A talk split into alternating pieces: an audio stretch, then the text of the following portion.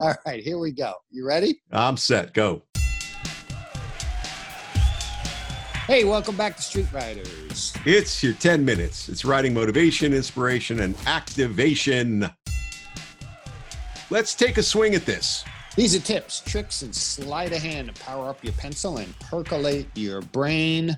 Give me some verbs, Dan, some action. I, I, am flashing back to Schoolhouse Rocks. Verb, that's what's happening. So it's a, it, it's probably a variation on the classic writing idea, especially for screenplays. But anything, show don't mm-hmm. tell, right? That's right. that's advice that's always good to make your writing come more alive. Maybe a little bit more compartmentalized and an easier way to think about it is is action over exposition. Mm-hmm. Anything you write, you have a tendency to overwrite and over explain. Yes. And let me describe this to you, much as I'm doing now. he like said. he said. He said. Let me explain. Let me mansplain this to you. So go with the idea of describing a character and saying Ralph was this tiny, fussy little man, and you right. go on from there. All right, I've told you what Ralph is, but let's give Ralph a life. Right? Let's get yeah. into Ralph. Ralph delicately pulled over the step stool to see himself in the mirror he took one step up at a time, mm-hmm. carefully reaching the top. He pulled out his comb, dipped it in lavender oil, and glided through his locks to create that just so twist that meant everything to him. Uh, you could, and you could go on from there. But now Ralph is a tiny, fussy little man right. without having to say those things. And it works in everything, right? Yeah. Works in screenplays, works in comics, works in in business speak. I just read yep. something somebody sent me a little while ago as they're working their way through an article and earnest effort, but it was just detail, detail, mm. detail.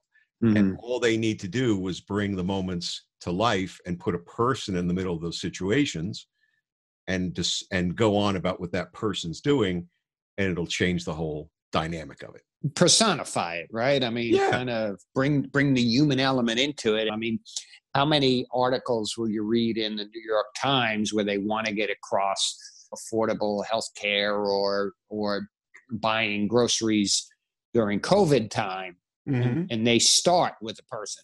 They right. always start with Jane's taking care of her mother who's recovering from COVID, and she has to get up at 4 a.m. and drive to and she wears a mask, but at least she has a cup of coffee that she can laugh with her friends. This is the statement of so you can personify with it but and twist, empathize. Twist, right. And but I would twist that a little bit more to, to go with the the action of Jane. Right. As opposed to yes, it's personifying and it's putting Jane in the middle of that. But instead of Jane is a woman who has an 80 year old mother and right. Jane gets up at, at this, it's it's more what's the steps that Jane's alarm yeah. clock goes off yeah, yeah, yeah. At, at 4 a.m. You know, yeah. she rolls out of bed in the dark to not mm. wake her out of work husband, searches for the slippers, pours the first of 32 cups of coffee for the day. Right, right, right, right, right, and right, right. You fall into that. Let me describe this to you, mm-hmm. as opposed to bringing it to life as a persona right. a set of a set of actions and activities. Mm-hmm. And who, who knows where it leads you, right? It takes you, then you're in the middle of the story and you're surprising yourself. Well, a classic example is uh, uh, Pulp Fiction, and mm-hmm. as as much as everybody, and rightfully so, loves that movie, if you bring up the whole conversation between John Travolta and Samuel L. Jackson of what do they call a quarter pounder in Europe, right? You know, I mean that's that tells you more about kind of the inane personalities of these two and how they right. can compartmentalizing this sociopathic murdering of people mm-hmm. uh, and then just immediately come down to these banal observations that are obviously very funny but mm-hmm. it tells you more about those characters than you saying, and they could shoot somebody and then two minutes later discuss hamburgers like, or do it. foot yeah. massages or whatever right. they're, they're, going on about. We don't have we can belabor it as mm-hmm. for 20 minutes, 30 minutes and make it a long edit job. Well, I have to I have to comb my hair with the lavender. Got an action oriented tip to share? Send it to us at streetwriters.podcast at gmail.com. They beat us to the punch admiring the craft or being jealous of it.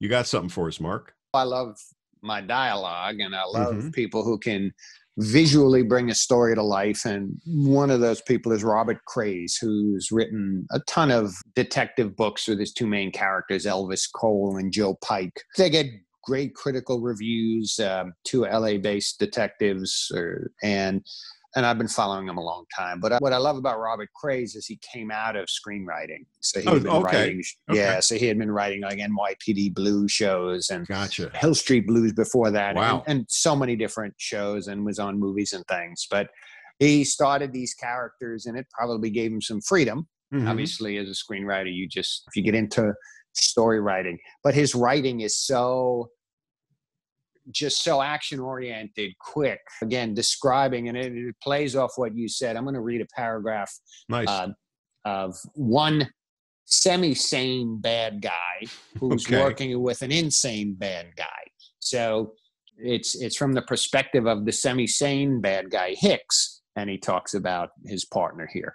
Hicks did not enjoy being with Blanche. The dude gave off a disturbed vibe and was off the chart squirm wise. This is why Hicks brought him on to make the marshal give up his witness. And he had. Scaring the shit out of people was Blanche's specialty. Hicks studied Blanche for a moment. Can I ask you a question? Blanche smiled. Of course you may. Hicks felt awkward bringing it up. The girl, Miss Ryan, she didn't hold anything back, right? I and then uh, the other guy says, "I assume you're asking about the money." Yeah, the money. What I'm asking is, do you think she fooled us? Blanche pooched his lips, making a show out of considering the question. Why, no, she didn't fool us. She feared me on a very deep level. I can tell I always can. It's like having a gift. And then the final line I loved creeped, period, Hicks, period, out, period. That's it. so it's just a, again, it plays your point. I mean, you kind of know this Blanche character based on him saying it's a gift and she feared me on a very deep level, I can tell. Right. Instead of saying he was a scary ass motherfucker. You can tell the screenwriting influence. The dialogue yeah. is driving mm-hmm. everything in such a way. And it's fortunately it comes across very nicely and i imagine on the page very scannable it is crime novel so mm-hmm. it's it's meant to be fast and his description on actions and there's a ton of action but it is written like fly through it enjoy it right. and get to know all the characters so mm-hmm. fun fun writer and a great series of books especially for the summer does the series have a name or just always features those just those two characters elvis cole and and uh, joe pike and they basically will take it from each other's perspective. Sometimes it's a Joe Pike novel where he's the main guy, and, gotcha. and Elvis okay. supports him, and vice versa. Well, I guess one of the higher rated, critically acclaimed one was the one called L.A. Requiem, mm. and uh, they're pretty hard boiled, but you kind of have fun detective characters, almost like a Dennis Lehane. What writing is knocking you out? Tell us about it at anchor.fm slash streetwriters slash message. Hit us with your best shot. It's time to get in the ring with us. Fast one in this segment here, but we kind of mutually inspired each other. You had really kind of kicked it off with your Grease, grit, and crime and COVID time. And I had this idea a while back. You read the first version of the first script of this thing I was calling the cryptic, this sort of in search of style, Twilight Zone, unresolved mystery sort of thing, almost done as if it was a documentary. This one's a little bit more about UFOs and hmm. strange things watching over us and has a colonel and a female Elon Musk type. So it's got an interesting combination of characters and voices and actors that we pulled together. Now I'm into a sound edit, trying to give it a bed of sound effects to represent sure. different scenes. Nice. And how? Tell me the your process. So you're doing a Zoom call with people, or yeah? I mean, the, the way I wrote it, if you remember, the first one was written as a video, and I started to think about doing it as a podcast. Then I could suddenly have bigger locations. I could be in yeah. an Air Force hangar. I could yeah. be in a coffee shop in Thailand. And mm-hmm. and so the way I wrote it was very conscious about each person could be in their own place and then I could intercut between them. So no right. people are ever having a dialogue necessarily. They're relating things as if they're being interviewed in this documentary. So mm-hmm. I connect with them by Zoom. We get the audio based on the script. And then put the podcast together and start a series? Yeah, mine are slower than yours because you're you're faster overall, and then you've been pulling some backlog of some sure You've been yeah. able to get a jump on that. So these take a little bit longer. So I haven't made it into an official podcast yet because it's not really a podcast with one episode. right, right, right, right, right, right. When it's when it's two, then we can do it. Awesome. And then mine's going. So everybody check out Grease, Grit, and Crime in COVID time. And then you can listen to that until Dan's is up and then swap on over to that one. Yeah, go back and forth, one in each ear. Be sure to subscribe, leave us a review, and connect with us at streetwriters.podcast at gmail.com. Tell your friends to listen and their friends to take it to the streets and fight. Right.